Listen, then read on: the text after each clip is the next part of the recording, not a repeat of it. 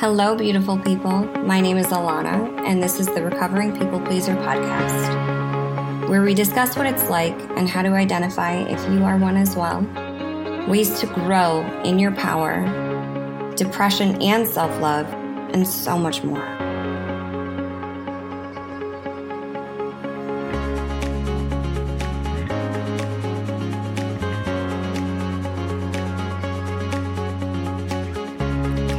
Everyone, and welcome back to the Recovering People Pleaser.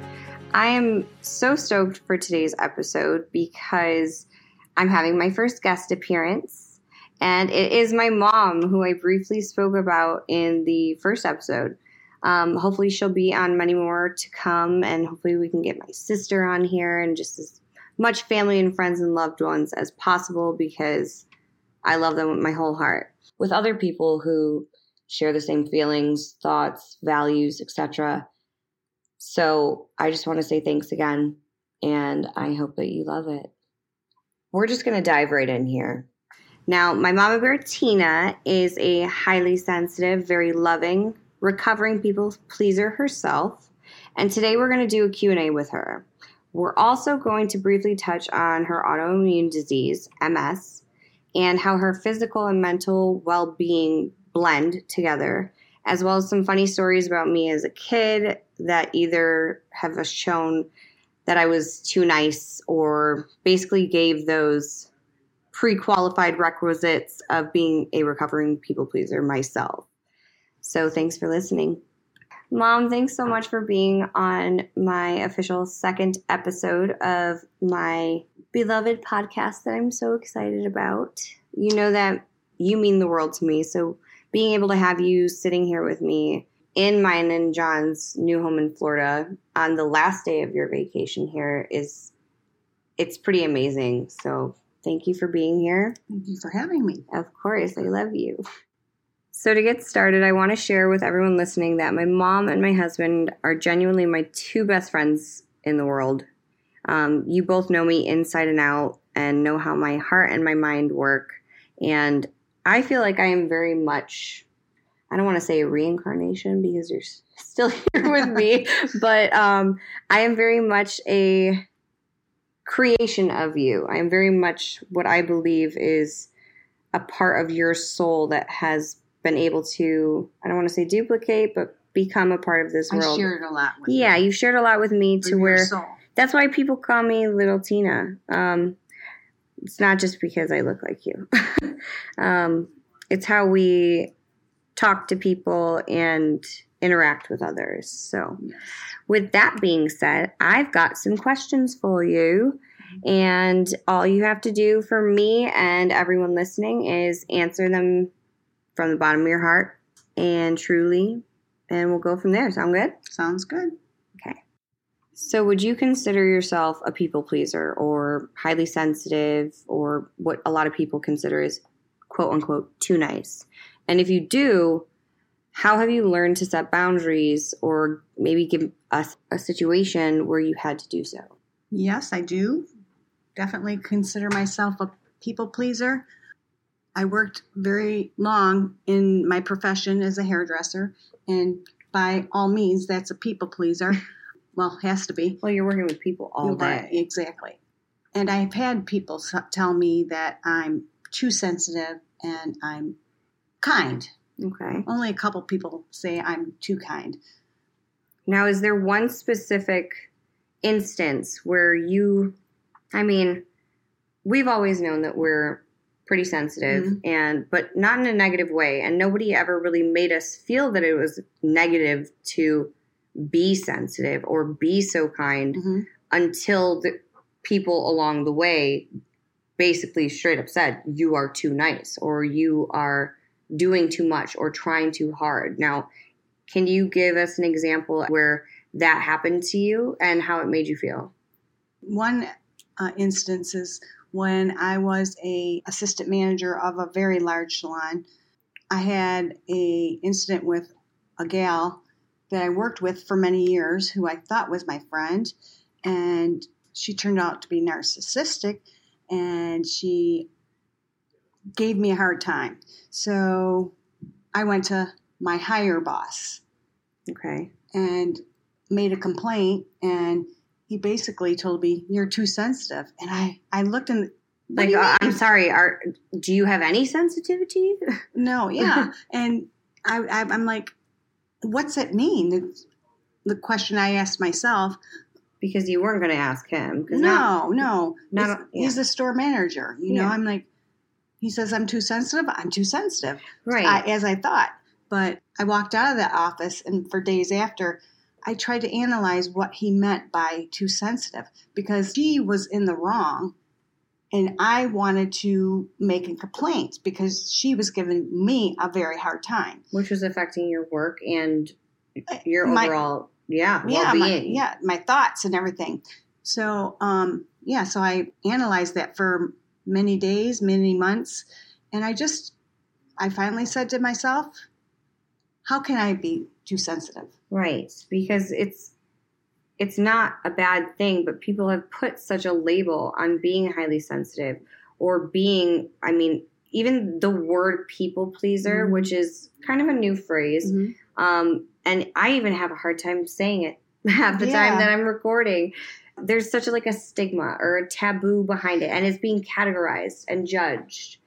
a little bit. Yeah, it's Yeah. like it's like saying, okay, well, you're a bully or you're Yeah. or too independent. Like mm-hmm. those things that somebody's too independent doesn't really come off as negative sounding, at least not to me, No. as you're too sensitive or you're too nice. Yes. Because then it's like, well, if we were all a little bit Right. more nice or all a little bit more sensitive, to, other people. exactly to other people, maybe the world would be just slightly a better place. Mm, kinder, at least. Yeah, that's pretty, I'm sure. Um, more love is genuinely what we just need. It's crazy to me that you were also a higher up yourself, technically. Correct. And even before you became this higher up, this person still was a friend of yours. She was a friend of so mine thought. for, for many years, and Just showed her true colors one Yeah, day, and it yeah. got to the point where it was affecting your work and your well being. she was harassing my position Oh, and God. basically pulling my strings. Yeah. I know that you and I definitely agree and see eye to eye on a lot of things in life, but something that I want to just put out there that has taken me years to learn and understand, and to this day I constantly remind myself of is we cannot expect others to have the same hearts or reactions that we have That's so true. Is like being highly sensitive, being an empath, being a people pleaser. Those three statements that I just made, those three labels, we'll call them, they coincide so much. And I've tried to black and white the world as either they are like me or they're not. and but, they're not. but but there are so many people who are different from you and I Mhm. who feel certain things that we feel, but put a wall up or a block, whatever it is. Exactly. But setting those expectations for people, especially at an early age, was really rough for me because I've always loved so deeply. And yeah, we I think you get that from your mama. do I? I love it. And I, you know what? I wouldn't change me for the world. I wouldn't change you for the world. And I feel the same way about myself. Good. And it took you a minute a to long time. to yeah, Accept the fact. That this is who we are and this is who others are. Or that is Or who others aren't. are. Are or they are not. Yes. So I just wanted to throw that out there before we move on to our next question. Remembering that other people, no matter how much you love them or how much love you give them or how kind you are to them, they're not going to have the same heart. They're not going to have the same mindset or Yeah. the same perspective. And a lot of times they will start to self reflect and deflect onto you or me in the sense of we are kind of like a mirror for them because we show, I'm sure you all have heard the phrase kill them with kindness. Well, as well as the reflection of them. exactly. It, the way that they treat us is not a reflection of us. Right. It's a reflection of how they feel about themselves Right. deep down. Well, yeah. right? Yes, yes. Right. I think that's what we were getting at. I think so. All right, we're going to move on to the next question. When I was little, what is a characteristic or a funny story that you can remember or think of to share with all of us hopefully not too embarrassing or anything like mm-hmm. that, that made you realize that I was either highly sensitive or a people pleaser or an empath? Well, I wouldn't say a funny story, but, and I honestly can't say for my, sure myself that I realized you were a people pleaser like me until I recognized it in myself. Okay. So, looking back, when you were an early teen, I saw you, the struggles you had with friends, and you always wanted to be a part and make people like me. Yeah. Yeah, most people want to do, but Right. I went I went a, that Uh-huh. one extra step farther. Correct. And I would say I learned it first when you were in middle school when you had switched schools. Oh, that was hard. Yeah. And because of your My situation in my friends group and um Mhm. yeah, yeah, so and, and then as you got older with your relationships with um those have been hard too. yeah, I mean, Yeah. thankfully not Yeah. anymore, but yeah. um So I, I think that recognizing people pleasers, so to say, until you recognize it in yourself, you can't really say, oh, she's a people pleaser, even though a lot of people will label you as too kind nice, and- too nice, and yeah, too sensitive. yes. and that's where it comes from. So Mhm. even if you're listening to this right now and you don't resonate with how I feel or the characteristics or situations that my mom is explaining to you, remember the next time that you look at a person and say, "Oh my god, they're way too nice. They're trying way too hard. They're way too sensitive." Because that is your perspective of the situation. Correct. And I think that my request to those specific people out there is to maybe take a second before putting that label on us highly sensitive and empathetic people pleasers because I'll tell you right now if I called your ass a bully you would not feel it nearly as deep as I would you calling me too nice right now because I've heard it one too many times in the wrong situations and scenarios to where now I question myself if I'm supposed to be a bitch, and I I don't like that. Who wants to be a bitch? Exactly. Like I I I've, I wish more more of those bitches would take a deeper look inside themselves and become a little. damn straight. I Mhm, fucking yep. love you. Um. Oh my god, that was perfect. Yeah. Same here. I, I wish the bitches would bitch less. like be more kind be be more kind. Like to themselves. And I, I I read this all the time. I wish that other people would instead of deflecting on how they feel, more so try to put yourself in another person's shoes because every time I'm in a conflict or a situation whether it's positive or negative, Mhm. I to this day constantly find myself trying to understand why the other person is reacting the way that they are before I react. Because I used to just react, and my reactions were crying and essentially Or like pouting. or pouting and like my Withdrawing. mom withdrawing and my withdrawal was depression and Yep. that was really hard on me and we will dig deeper into my situation with having to leave middle schools and change and all that jazz um, on a different episode. But that was my reaction to the way that people treated me after what I thought was me being kind and Mhm. loving Mhm. and apparently a little too overbearing that people just looked at me like a freaking doormat. But we're going to save more of that for another day. Do you feel, mom, that your MS affects your emotional sensitivity?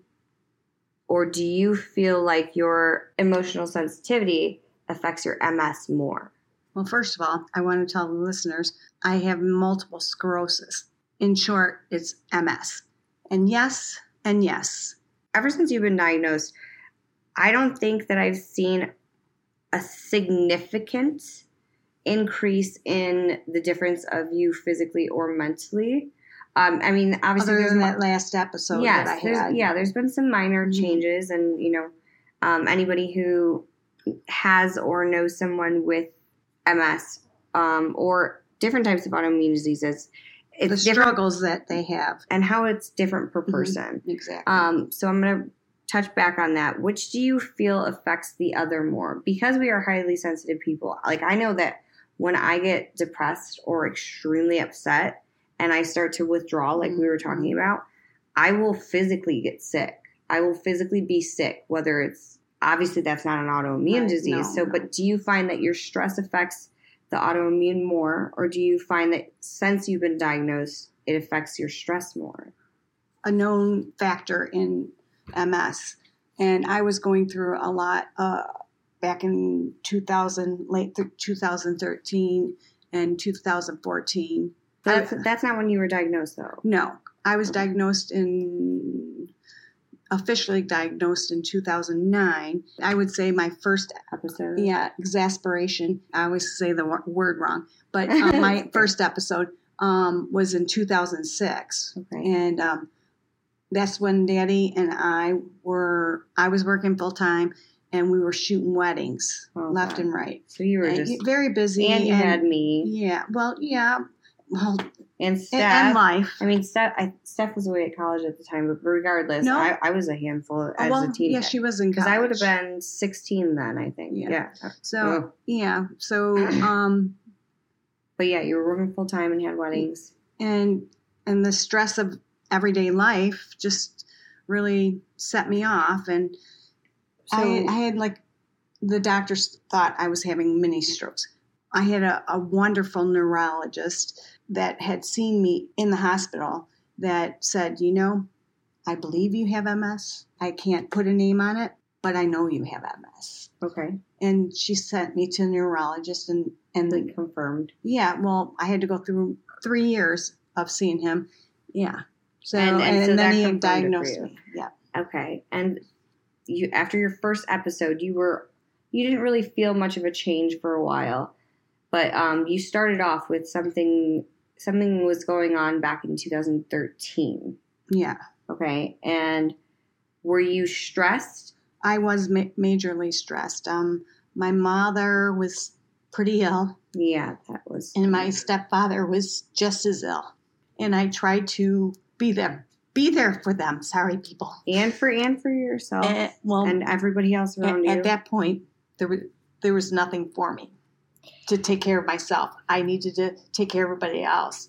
Yeah, so I don't want to go there. That's all right. Um, touching on that, would you? I mean, you were pouring from an empty cup at that point, Very empty cup. and I will probably reference this so much more in the future. You're going to hear me say it all the time.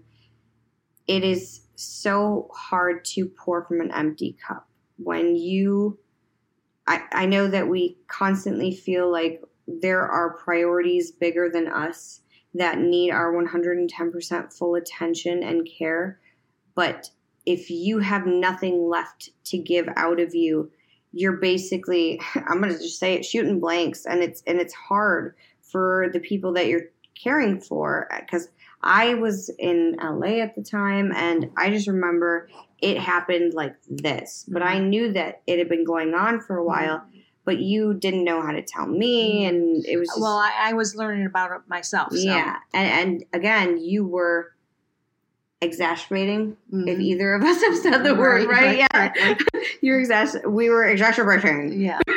Um, are you were exacerbating yourself, and that took all of your time and energy and thought process to the point where what Well, happened? caring about caring about my mom and and my uh, grandpa Tim Oh and yeah, and then knowing what I've uh, lost in before, you know, I wanted to be there 100%, but physically I couldn't and mentally I tried to be there but I couldn't do it either and that's Yeah, where you were, yeah. was very stressed out. and basically your your body and your internal like like immune system and whatnot like ms it was not keeping up with mentally where you mm-hmm. wanted to be Yes, correct. as people in general i mean obviously my mom has shared with us that she has her own condition and her own situation where she felt exhausted physically and mentally and how her as a highly sensitive person affected situations in her life especially one of the biggest things that have happened to us as a family losing my grandma and my grandpa tim within months of each other was very it was traumatizing like there was trauma that was built up behind Mm-hmm. that and from that but even if you do not have you know an autoimmune disease or any type of illness there are certain situations where we find ourselves feeling physically exhausted from how much we give to other people and again that is more mental yeah, exhaustion. it is a mental exhaustion but it can affect us physically Yeah, it can. I, like I said, physically feel it when I have given too much of myself. Exactly. And that's where boundaries come in. Learning to set boundaries and know when your when your tank needs to be refilled, Yeah. when the cup the glass needs to be filled. And again, we're going to be going over more of that throughout the you know next few episodes throughout this entire podcast, trying to discover and learn together because again, like I said, recovering, not recovered, people pleaser. How to basically grow and build a confidence, self love system that helps us set healthy boundaries without blocking people out and without having to um, continuously drain our fuel and pour from an empty cup at the end of the day. Mom, what is one piece of advice that you would give to our listeners that no one gave you or that you've had to learn on your own in being a highly sensitive person or a people pleaser slash empath? I would say instinct, your gut instinct.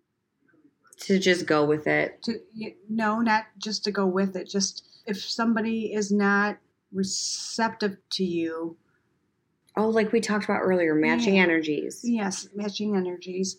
It's a whole thing. Yeah, I. I I picked up on it, like those red flags mm-hmm. from friends, mm-hmm. family, Right. relationships in the past, where someone showed me through energy alone, not their words, No. maybe not even their actions, Their vibes. Their saying, vibes. yeah, they're bad vibes, not to overwork yourself on those people. and to trust what you actually internally feel. Exactly. And that's what it means to be an empath or a highly sensitive person.